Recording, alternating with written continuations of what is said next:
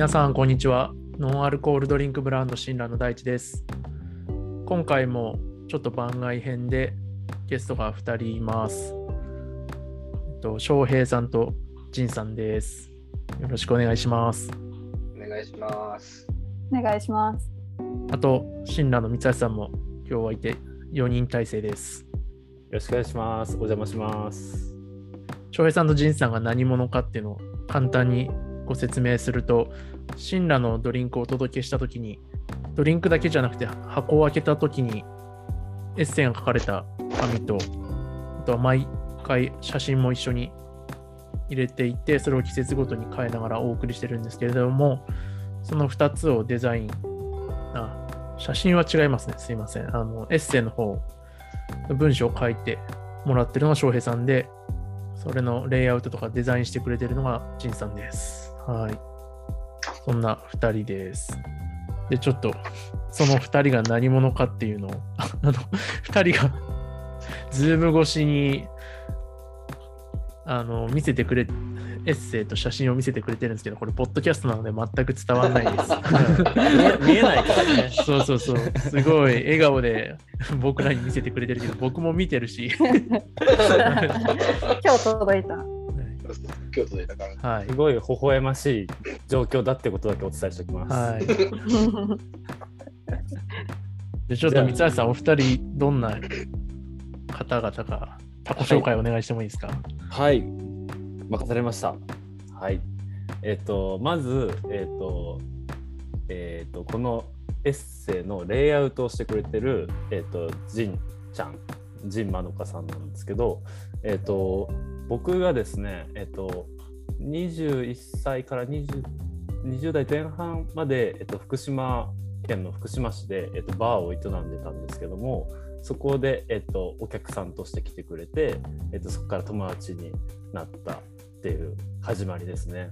でそうと2人とも上京して、えっと、東京でまた再会してなんかなんだろうもう隅に置けないというか放っておけないあの感じの妹みたいな友達です。めちゃくちゃエモい僕の個人的な感想だけ今言ったけど、えっと、で、で、じんちゃんはあれですね、あの、東京サリオにっていうお茶屋さんですね、お茶のブランドをやってる会社に勤めていて、で、そこでデザイナーをやってて、えっと、その傍ら、えっと、シンラーのそういうエッセのデザインとかを手伝ってもらってます。はい。僕からすると、ジンさん、なんかすごいしっかりしてる感じの印象もあるんですけど、三橋さんからすると妹キャラなんですか？完全にそうですね。あ僕もうあのはい。こういうところで言えないようないろんなあのなんですかねあのはっちゃけてた時代の僕とか 一緒によく飲んでましたね。そうですね。なんでか、ね今ではなんか自分でお茶会も主催しててすごいおしゃれな人ってうん。ねで、お茶とお菓子のペアリング、すごく良かったです。ありがとうございます。大地さんと三橋さんは来ていただいたことがありますね。うん。うんうんちょっとやべえってね。いやいやいやいや。あの、か感動するパフェが最後に出てきます。えもうねなんかほんとねあ今日いい休日だなっていうのをすごいしみじみ感じつつあのちょっと慌ただしく緊張してるジンを見て、えっと微笑ましいなって思う。ー、保護者目線みたいな。でも結構あの飲食の文脈でも面白くてあのその季節のフルーツを使ったそうパフェだったりお菓子っていうのとそれとペアリングしてる、えっとえっと、ジンちゃんが選んでるお茶っていうのをあの一緒に飲めてなんかねこういう組み合わせも面白いなとかこんなお茶あったんだみたいなのでお茶に対しての興味をすごいくすぐられる回ですね。ううんぜひ翔平さんも行ってみてください。や、ちょっと行ってみたいな。行きましょう一緒に。あああ、行きましょう、行きましょう。次、誘ってください。そういう休日過ごしたいの。す ありがたいです。お茶会の説で明も本当なんか心も温まるいいお茶会です。満たされる感がすごい。恐縮でございます。それで続いて、えっと、小山翔平君は、えっとまあ、翔平って呼んでるんですけど、えーそうですね、えっ、と、もう3、4年ぐらい前に、えっ、と、表参道にコミューンがあった時、今はないよね。で、うん。そこで、えっと、自由大学がそこに当時あってそこに僕は通っていてで同じ何受講生みたいな感じで、えっと、翔平君と出会いましたと。でちょっと勇気を持って話しかけたら、えっと、同い年っていうことが分かって、まあ、お互い あの小さな何会社を始める時期もう始めてたのか翔平は。で、お互いどんなことやってるの？みたいな話しながらあの仲良くなっていきで蔵前に実はお店を借りてしまったんだみたいなところから一緒に床を剥がしたりでこれどんな店すんのとか言っていたら、えっとまあ、あの手紙をかけるお店を作るんだよみたいな。あなんかそれ大大丈夫みたいなところからあ すごい夢あるけど稼げんのみたいなところからもうだって何年やってるんでしたっけ？あもうすぐ3年ですね。おおしかも今日はテレビの取材てたんですよね。聞きましたね。うんそういろんなねメディアとかあで取り上げられててすごいあの蔵前に行った時のこういろんな遊びスポットだからの一つとしてもう確立されてるお店になっててもうねいやいやいやいや感慨深いです。まだまだですよ。まだまだ床とか剥がしたいなと思う。でそういう、えー、と出会った2人とあの一緒にこの神羅のあの同風物で、まあ、なんか季節を感じるエッセイとか写真っていうのを同封したいんだけどみたいなっていうところで2人に相談してエッセイとデザインそれぞれやってもらってるって関係ですね。そ そんな2人に来てもらってます。紹介ありがとうございます。はい お二人訂正内容、補足情報、大丈夫ですか？あ今の話だと僕が、あい今の話だと、うん、なんか、ぼ俺がなんでエッセイ書いてるのかわかんないな気がする。あ確かに。じゃあその辺はちょっと先生の方から、翔平先生からお願いします。あまあ、毎日僕は一編800字から1000字ぐらいの、まあ、詩とかエッセイを書いてるうんんですよね。なんか最近だと本当に あの詩人って言われたり、エッセイストって言われたりするんです。僕言ってないの、言ってなかったの。で、なんかそういう、まあ普通に毎日書いてたら、そのある日ね、あのみっちゃんが、三橋くんが、なんか、こう本当にそのぐらいの分量の、あの、コンセプトが伝わるような、感性に潤いよっていうコンセプトが伝わるような同風物を作りたいんだよね、みたいなしてくれて、うん。あれ、それ俺書けるじゃんと思って。うん。うん。すごいテンション上がったの。覚えてる。いやそうそうそう。あのなんかこう信者の箱が届いて開けた時にこうなんて言うんでしょうね。そそこでこう季節を感じたりとかなんかその香りとか味わいをよりこう深く味わ味わおうみたいなそういうスイッチをしてくれるようななんか文章とか、まあ、そういうものを入れたいなって思った時になその一言だけでもその世界には多分入れないだろうし、うんそれがねあの5,000文字ぐらいあってもちょっともう疲れちゃうしお腹いっぱいになっちゃうし、でちょうどいい人っててかそもそもそういう職業ってあるんだっけみたいなところからあの翔平の顔が浮かびもうぴったりのエッセイストがいたわっていうところでうん お願いしましたね。いや、すごいですよね。毎日アップするのが。うんそれだけのやつを。なんか、ツイッターみたいに一言二言だったら、なんかややれても。うん、いや、本当皆さん、自由帳って検索して、ホームページを開いていただくと、毎日更新されてるので、うん今日書いてある文章と皆さんこれを聞いて開く時の文章はもう違うと思うんですが、ぜひ読んでいただきたいです。何時くらいにアップしてるんですか？あ、もうそれは、もうなんか一番最初の時は朝8時と決めてたんですけど、うんうん。もうあの、なんかいいつでもいいかなって思って、まあ、だから、そういうこと今収録してる今日とかは多分まだ上げてないんじゃない？書いほぼ書き終わってるけど上げてない。かえうんまちまちでもその毎日はちゃんと書いてる。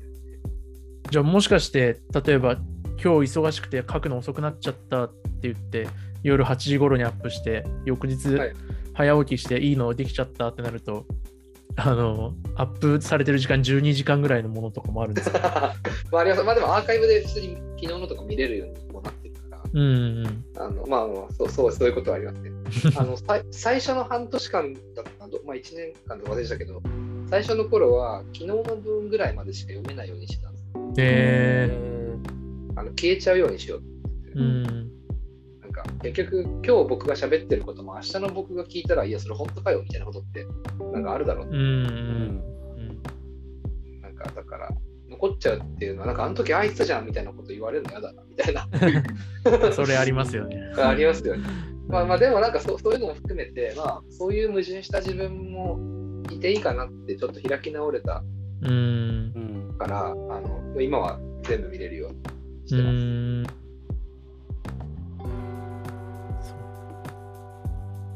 でこの翔平のエッセイとまあそれをそうだじんちゃんがそのデザインしてくれてるんですけどレイアウトをそれが、えっとまあ、実はカーテンの形になっていてあの、でその厚紙なんですけど厚紙の真ん中にこう窓の形の穴が開いていてその穴の中から僕の写真が見えるっていうあのそんな仕様になってるんですけどそれも、えっと、各季節ごとに、えっと、エッセイと写真を変えていてでそのカーテンのその文字のデザインも微妙に変えていてそれがね。そうそうそう今回春号があの出たので去年の夏から始めて、えっと、やっと、えっと、四季を表現できたっていうところですよね。続けましたね4四季を1うん年。うん1年。そうだね。あの、今日の一応趣旨、趣旨、裏テーマなのかわかんないけど、あの、制作秘話的なことをこのポッドキャストで話せたら いいなっていう。なんかあんまりこの同梱物にについてうん、なんかこういう意図があって、こうこうこうしてますとか、こんな過程で作られてますとか、あんまり発信してこなかったけど、僕らとしてはものすごいこだわってやってるし、正直結構あのお金もかかってるし、うん あの、そこら辺のこだわりとかも伝えられたらなと思ってます。はい。はい。はい。まああれを多分作る上で一番苦労してるのはおそらく翔平先生なんだろうなっていうふうに思っててえ、そうなの？自覚ない。あと01で文章を考えるわけですからね。うん。ああ、そっか、じんちゃんはデザイン、あそパーツをどうするかっていうことか。うん、そうですね。ああとまあちなみに、その、うんうん。あどうぞ。あ、どうぞ。譲り合い。ズーム収録だとこうなる。あじゃあなんかこの作る過程ごとに振り返りながら春号のことを話せたらいいね。そう楽しいかなと思って。うん。まず最初にやることとしてはそろそろ春号を作りますよっていうのを呼びかけ ミーティングを設定しあどうぞ。いや結構冬ですよね春子を作るぞっていやそうなんですよ。よ毎回季節がはなんかずれて作るからに。全然寒い時に春を想像してやるっていうのをなんかずれもありつつ次の季節への楽しみもあっていいなって思いながら。あやばいそろそろやらないと春に間に合わないみたいになっちゃうから焦りもありつつやってます。うんうん春ってどんなんだったっけっていうところからスタートうして、ん。で最初は毎回なんていうタイトルに言葉にするかを決めるところ？を最初にやってそれはみんなで一旦ミーティングで。なんだかんだ1時間ぐらい喋ってる？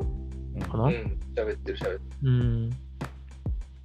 あの、ご存知の方もいるかもしれないんですけど、シンラは雨の名前をモチーフにしていて、あの、商品名は全部雨なんですけど、あの、このエッセイの言葉もなんか日本にある季節を表す言葉からピックピックアップしてます。うん。最初が皆さん、夏、夏の時？夏。えっと、あれですよ。クイズ大会 作ってる人たち、クラファンやった人に届いたやつですよね。クラファンやって、はいはいはい。あと一般販売開始した直後は入ってた夏号。で写真写真は覚えてますか？写真は覚えてますよ。うん。ああ、覚えてる覚えてる。あの、青っぽいのと緑っぽいのがこう混じったような水面の。私今手元にありますよ、全部。お、ずるい。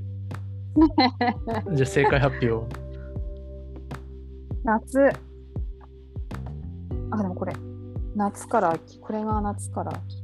これが冬。あれ？あ、違うじゃん。これが夏ですね。白露ですね。はい、白露です。白露か。翔平さん、これで白露をイメージしながら何時間かけて書いたか。白露はか。白露っていい言葉だよね。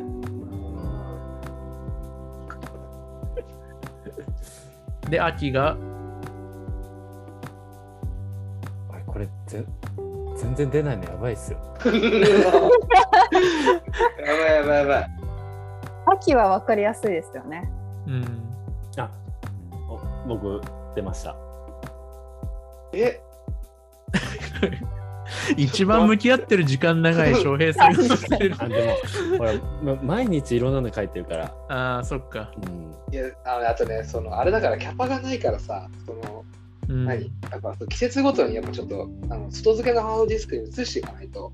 うんうん。だ今、あの春春とかろうじて冬が僕の頭の中に 残ってる。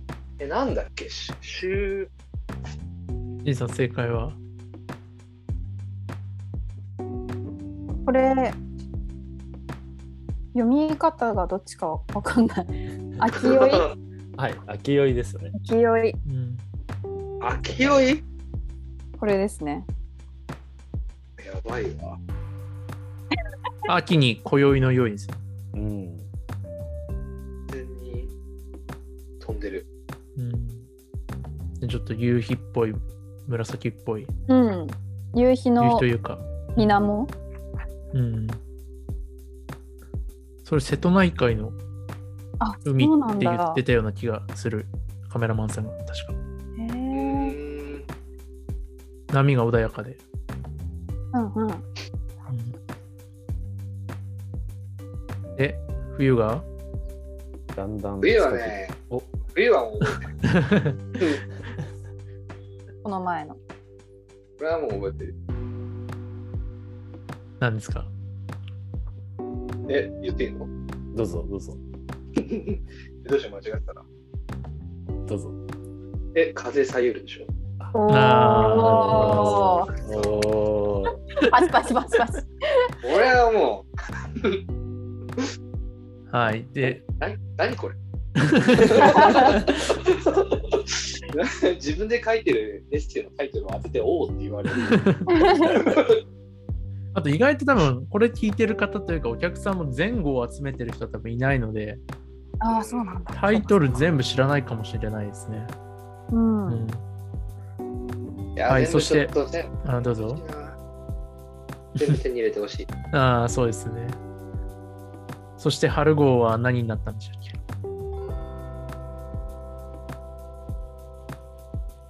春号。お春号はわかりますよね。もう手元にあるかあら。あ、ン春号はね、もう、覚えてますよ。もう。はい。はい。春の装いと書いて、春装ですよね。う。うん私これが一番好きです。おお。えー、タイトルでってこと？タイトルで。えーどこら辺が好きなんですか？え、あの、うちは多分私地味に、このタイトルの打ち合わせに参加したのはこの春装だけだと思うんですよ。そうだそうだ。そうそうで多分き それで決めた時の話を知ってるからっていうのもあるかもしれないんですけどうん。この春に行くにつれて冬の重いコートを脱げる喜びみたいなのを話してたと思うんですけど、うんうんそれが一番好きですね。うん。うん。その行為自体も好きだし春も一番好きなのでうん。ペットの中でこれがなんかいいですよね。こう前が開けていく感じがします。春の装いになって、身軽になって一歩踏み出すみたいな。そうそうそう。まだ今のこ今今今はまだちょっと日によってはまだ冬物のコート手放せない日もあるけどうん。なんかコートなしでニットだけで出かけられるのがめちゃ嬉しくないですか？なんか打ち合わせで話した時は「へえ」みたいな「そんな感じなんだ」みたいな。みんな「うーん」みたいな。ピンときてなかったけど多分聞いてる人の中では分かる人いるはず。ニットだけで出かけられるとかコート着てると着てる着られない服とかあるじゃないですか。なんかこう袖がお部下はいはい大きいとか、うん、そういうのは着れるちょっとの季節って嬉しくないですか？う、ん。うんこれ多分 女性がねすごい共感できるんだろうね。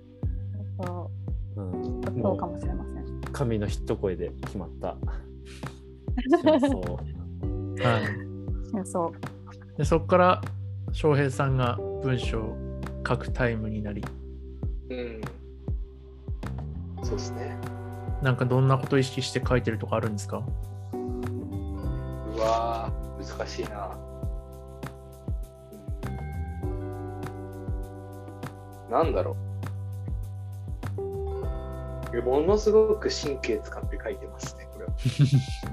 信羅の文章は、まあまあいろんなところで、あのね、あの大地さんと喋るときは言ってるけど、うんやっぱあのものすごく気を使って書くし、集中して書かなきゃいけないから、書かなきゃいけない書かないと書けないから、結構その日のコンディションでやっぱ書く予定の入れるんですよ。うんうん。この時間から書こうみたいな。ううん。んそれ、あの予備日、予備日2日分ぐらいあって、そんなに。そうそうそう。その日のテンションで書けることも書くことも違っちゃう可能性がある。うん。気分落ち込んでたらネガティブなことになっちゃうかもしれないしみたいな。そうそうそうそう。まあ、そうですね。なんか僕は基本的に書くときに文章全部大体、まあ、どんなにネガティブになってても、最終的にはポジティブに終わらせたいって思う意識はするから、するけど、でも難しいときってあるじゃないですか。うんうんうんだから、なんか、なるべく自分が心穏やかなときに、こうって思って、ああ穏やかな時に書いてるんですねあれはうん書かなきゃと思って穏やかにするし、あとなんだろう。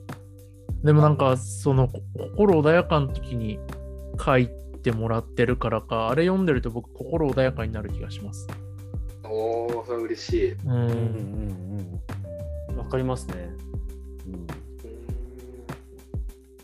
なんか僕らから心穏やかになる文章お願いしますって今まで言ってなかったけど そんな感じしますあれなんかそのさっき話をなんかみんなの話を聞きながら考えてたんだけど、うん。まあ、親鸞の文章は読む読むとなんていうかあのなんだろうな。き綺麗な空気を吸ったような深呼う吸んしたような気分になってくれたらいいなって思ってあー書いてる節はある。いい表現。空気美味しい空気って美味しいじゃないですかうんあーみたいな。なんか文章もそういう風になれたらいいって思うし。うんそう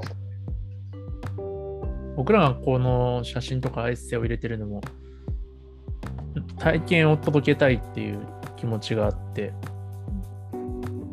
だからなんかこう読んでもらった時に穏やかになるとかいい空気吸った時のような気分になれるとかっていううんのがすごい僕らとしては本当になんて言うんでしょうね狙い狙いというか達成したい狙いとしてはものすごいいいいいものにできてるんだなって今振り返って今自画自賛になっちゃいますけど 感じてましたね。あ翔平さんが昨日の別なポッドキャストであの自由帳の方のポッドキャストで、シンラーの文章を読むとき、書くときは、なんか、スーツ着て晩餐会に行く気分みたいなこと言ってませんでした？え一緒だから、そのシャキッと、なんていうの、本当にほ本気、うん。なんかだだらけてたら書けない文章。うーんえスーツ着て書いてるんですか？スーツ着て書いてないよ。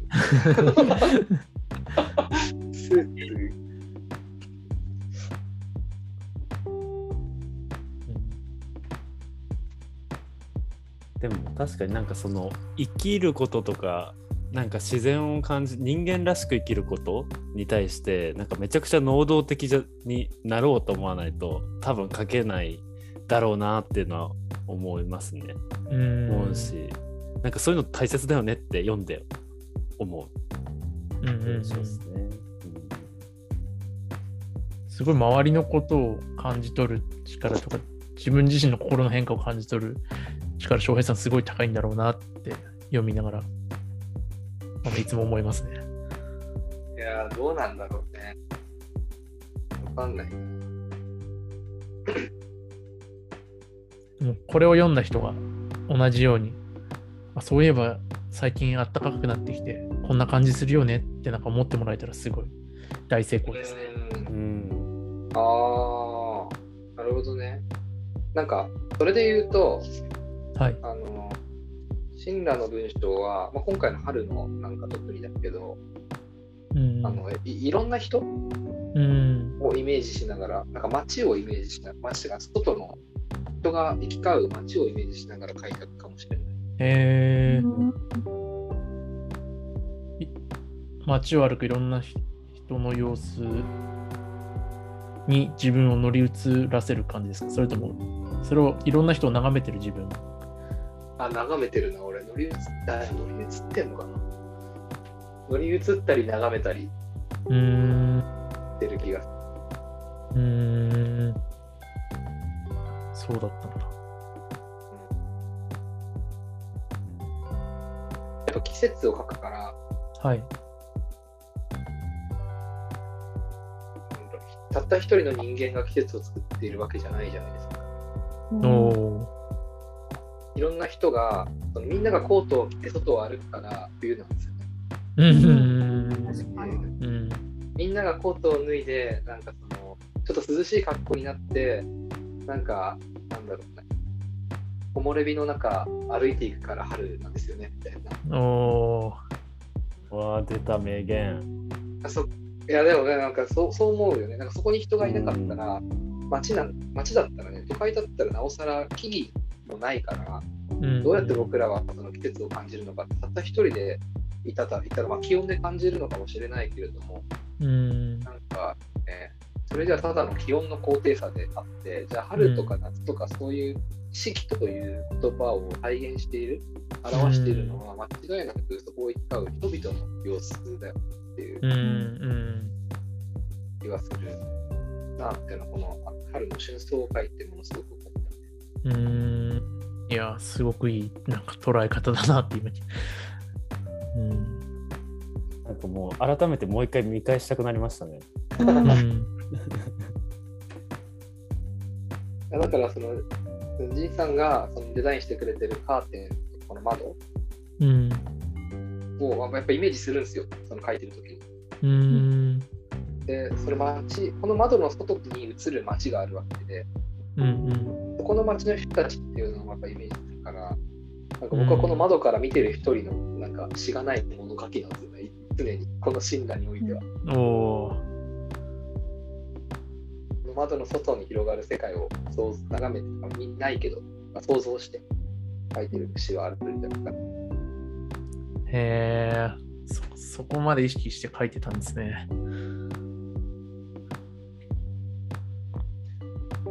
で大変だな、今思うと。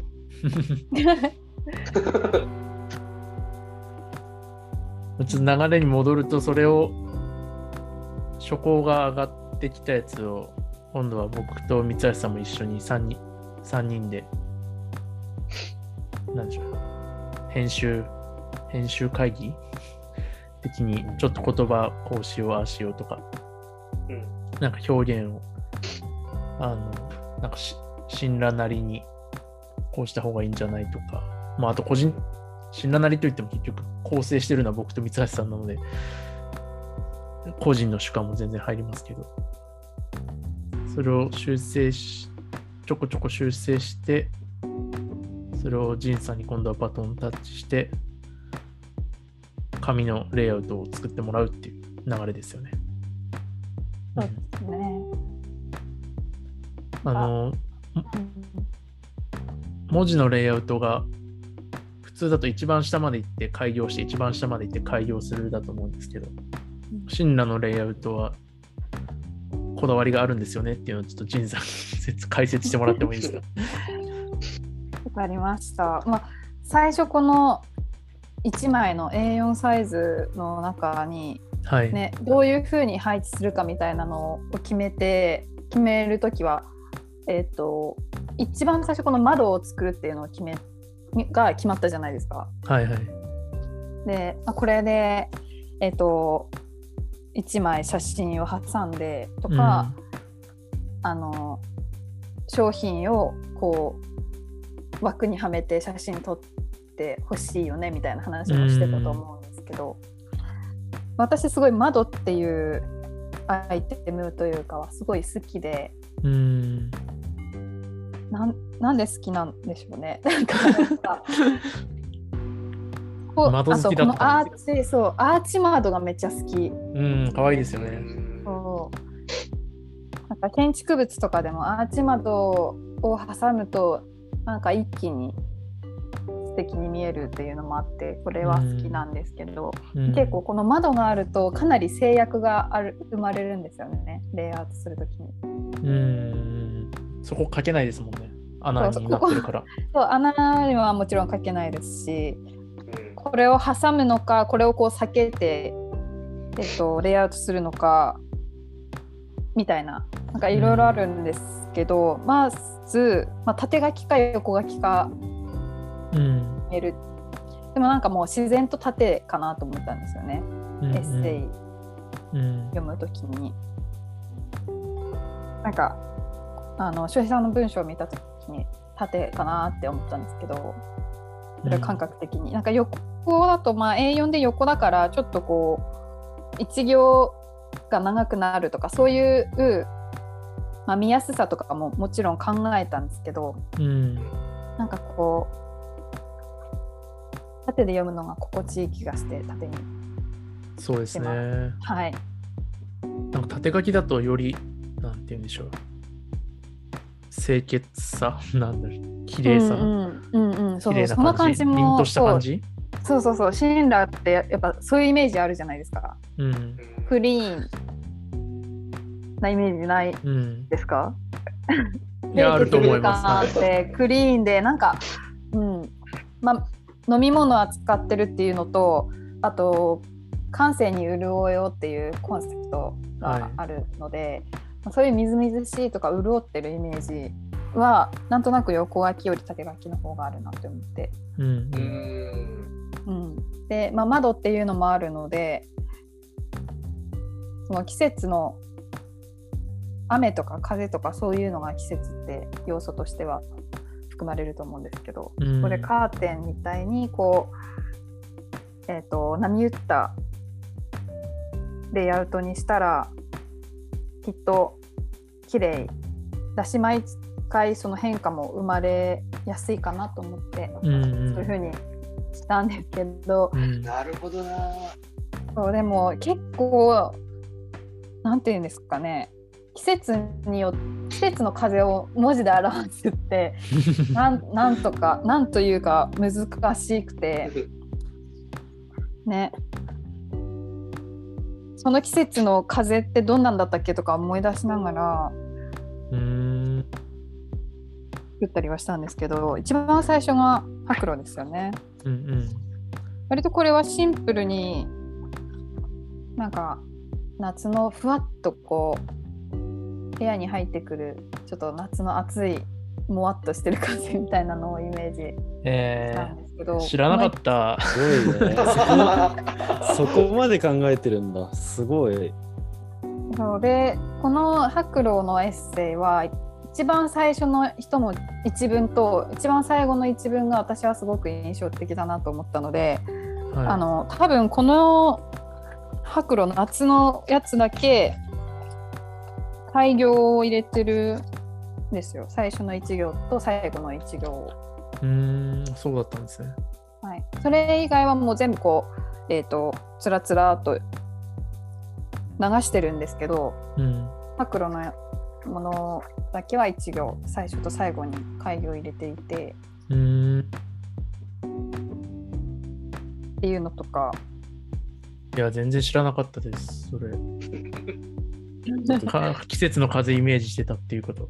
季節の風はでもイメージしましたよ。えー、それがどれほどこう伝わ見る人に伝わるかはまあ別として作る時にはそういうふうにえあとこう最後はクッと上がるようにしましたね。ー、あーうんうんうんふわっと上がるようにする方が全体的なバランスは良かったのでえしました。うんーこれ最初に依頼した時その穴開ける真ん中に穴を開けて窓を作ってうん。写真が透けて見えてでさらに写真がトレーシングペーパーに印刷されてるからその奥の商品も透けて見えるみたいなこうどんどん奥に進んでいく体験というかうん。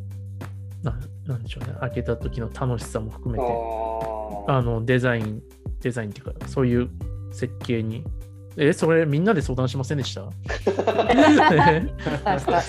えてますよ。はい。いや下一枚ずつねこううんどんどんこう層に入っていく感じ。うん。と思うんですけど、その文字組みに関しては確かそんなになんか僕らから、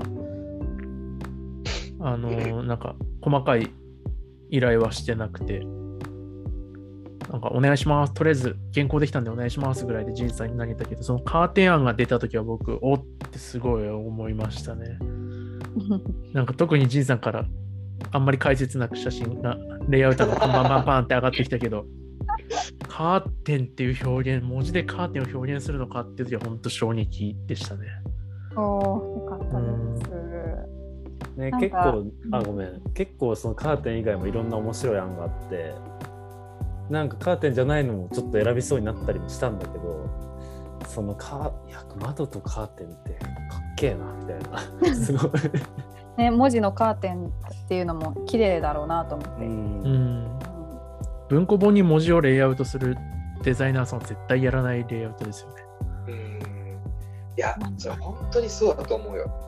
うん。なんか、あの、それこそ、し詩人、特に詩人とかエッセイ、書く仕事をしている人たちって、これ嫌う人いると。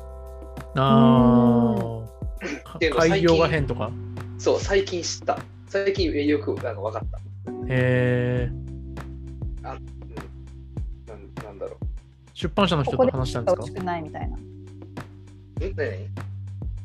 思いっきりかぶってしまった。出版社の人と話して気づいたとかですか？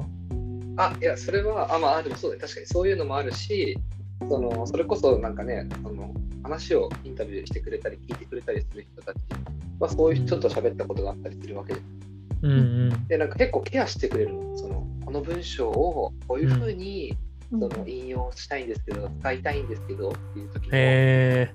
感じがめちゃめちゃ気遣ってるの。へえ。うんすごい丁寧使っ。てる、使ってすごい気遣ってくださってるなっていうのを最近気づいて、うんなんか、そうか、そういうことだったかと思って、うんうんまあなんか、わかるんだよね、気持ちは。それこそか開業さっき言ってたけど、うん。ここで開業されたくないとか、この開業をなくしてしまわれたくないとかはいはい。もあるし、なんか、形として、全体の形として、なんかそういう変なものに、へ変な形にというか、違う形にされることをイメージして書いてないですみたいな。話とかもあったりして、だからなかなか、そっか、意外にこの、この神羅のレイアウトは挑戦的な、文学的に挑戦的な ことだったのかもしれないっていうのは最近ね、これまで人類が到達していないエッセイの印刷方法だと思いますよ。すげえ、すげえ厳かに。でもホモ・サピエンス全史にまだ書いてないエッセイの書いてないす。書いてない。はい、はい、ジンさん、かぶっちゃったね。人生かはい人生かぶりまくり。かぶりまくり。でもこういうのをあの専門学校の時にやったんですよね。へーへえ。あのエディトリアルの授業ですでにある書籍を分解してもう一回一冊の本にするっていう授業があったんですけど面白い。めちゃくちゃ面白い。あそこでやっぱ選んだものて物語なんかこう何個か選べて選んだものがちょっとこうミステリーっていうかサスペンスっぽい感じだったのでうん。なんか登場人物の名前が全員青あなんか色の名前だったからこう色だけで表現してみたりとかそういうのをやったので、まあ、なんかあの結構そういうことやってもいいかなと。面白いな。そういう学校行きたかった。確かにね。そうもし最初にその夏の時にいただいた原稿は結構改行が入ってるじゃないですか。うんうん。改行入ってると思ってちょっと詰めてみて何か言われたら変えようと思って 出したら何も言われなかったからあいいんだと思ってやってしまってるんですけど多分気にされる方はすごい気にされると思いますね。うん。ねなんかぼ僕僕も開業開業なくなってるって思ったもん最初あ思った思った。それは思うたあったんですね。そうそう知らなかった、それも。あったよ。だってそれは開業も意識して開業もひなんていうんだろう言うなれば一文字だから、うんうんう。うんん。あの見えてないだけで。うんはいだからそれはあったけどでもじいさんがそのね開業なをなくしてカーテンみたいにしてくれたものをバーって読んだ時にあ全然読めるなと思ったうん。だしなんかこれは開業によって実はなんかリズムを作っ整えてたつもりがなんか別に開業なくてもこの言葉たち勝手にリズムできてるわっていう。うん。風になんか思えたからあなんかよかった。うん。と思いましたうん結果オーライ。って結果オーライ。なんか、今回のポッドキャストは、制作秘話をお伝えするって感じでしたけど、なんか僕ら自身がなんかそんなことあったんだっていうなんか知る機会になって、1年やって、今更というかようやくというか、うん。いやーこの回やってよかったな。これ、これ聞いて読んだらまたちょっと味わい深いですよね。う。うんん秋の。紙を見て、このカーテンはどんな風なんだろうとか 気にしながら。はい、ちょっと時間がだいぶオーバーしちゃってるんですが、ちょっと最後最後にちょっとお知らせをお知らせコーナーをして終わりたいと思います。あの、翔平さん、古典の話をぜひ、はい、しちゃってください。と4月の10日までですね、あの下北沢の、まあ、下北沢でですね、あのコワーキングスペースであのを借りてですね、僕の個展が開催されております。はい。言葉と出会う展と題してですね。うん。ではい。今回のタイトルが、えー旅する僕らの天体観測うん。っていうタイトルで、まあ、これから3月、4月なんで、あの新しい季節に向かう人たち。うん。あの星のような道しるべになる人たちをと出会ってもらえたらいいなっていうことで、展示と、それと、うんあの特別のあのジンをね、マガジンのジーンズ雑誌。そう、マガジンのジン、雑誌ですね、雑誌を作ってあの販売してますので、よかったら来てくださいというのと、これって、このポッドキャストが出る前、後はい。にですか、死んだの。あこのポッドキャストは明日すぐ出そうと思うので、ギリ間に合うはずです。ギリ間に合う。じゃあ、あの週末ですね、26だっけ？はい、26です。日には親鸞の2人があのポップアップで親鸞を振る舞ってくれるはい。ぜひ合わせて僕もいます。はい。で、その日限定の、まあもちろんしシンラのドリンクも出しつつ、その日限定のオリジナルで、極夜をイメージしたドリンクもオンメニューする予定なので、ぜひ飲みに来てくださいっていう感じです。あと、これはい。あと、これまでの過去エッセイ、あの買った人しか届、商品買った人しか手に入れられない過去エッセイを1年分合わせたまとめたものを特別販売もするので、もしよければうんそちらもどうぞっていう感じです。ね、それとジンを買って、でドリンク買って、展示見てもらったらもう、もう、旅する僕らの天体観測ですよ。うん。言葉と出会える。と言葉と出会える。そんな感じでしょうかねはい。ジンがめちゃくちゃ読み応えあるし、かっこいいから、ぜひちょっと見てほしいですね。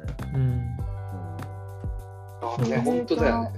お知らせから見れるんですね、詳しくは。今見て、あ見れま。す。あとは僕のツイッターにピン止めしてるんで、ツイッター見てもらっても URL とかいい。じゃあ、このポッドキャストの概要欄に、はい大地。さんが貼る。貼っときます。。はい。あので貼ってください。なんかあのジン、その言葉、そこに書かれてる言葉も素敵だけど、物体としてもすごい素敵ですよね。その紙質とか構成とか。手作りでシルクスクリーンでうん。ねえ、すごい。あの、その、ロバート下北沢っていうコワーキングスペースなんですけど、そこ、運営会社がデザイン会社なんですよ。うん。その担当の人たちが、あの、このデザインどうですか言ってくれたものが形になって、うん。めくる、ページをめくる言葉を探すっていう体験、本本の中で。はい。なんかそれも含めてど新しい、楽しい読書の体験だなと、うん。ぜひ、限定150部。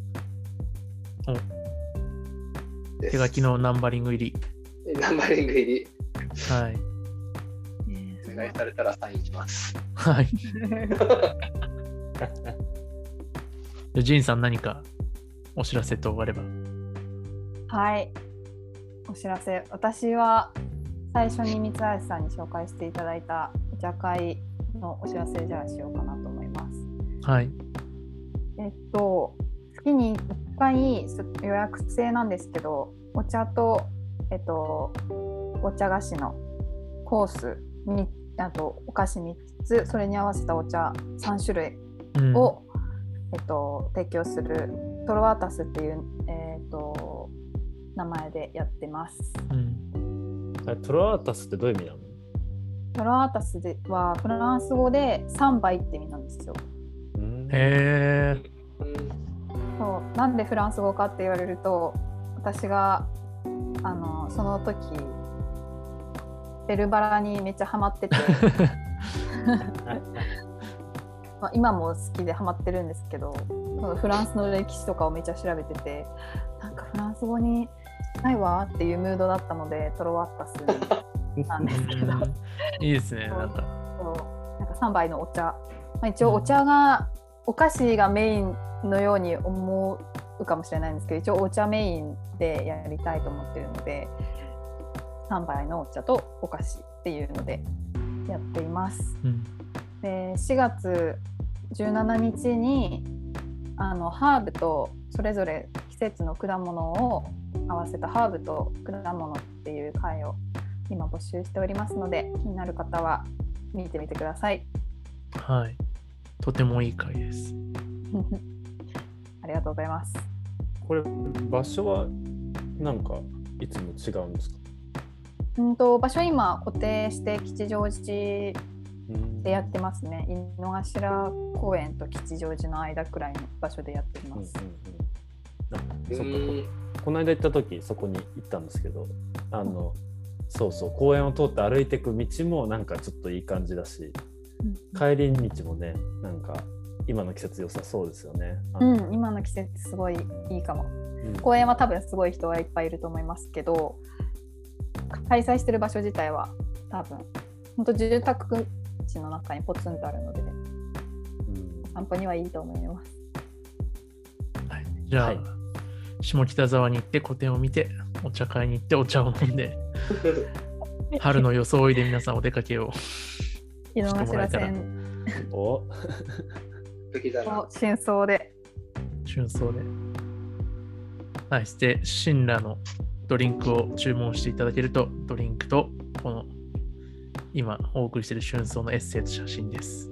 お送りするので、楽しんでもらえればと思います。はいえー一応まとめたんです過去最高に長いですね。50分ぐらい。おここまで聞いてくれてる人、ありがとうございます。すごいですね。忍耐強い。ありがとうございます。あきっと聞いてくれてる。みんなきっと聞いてくれてる。はい。では、今回はこれで終わりにしたいと思います。ありがとうございました。ありがとうあございまし。りがとうございましたた。ありがとうございます。あ手振ってもしょうがないのか。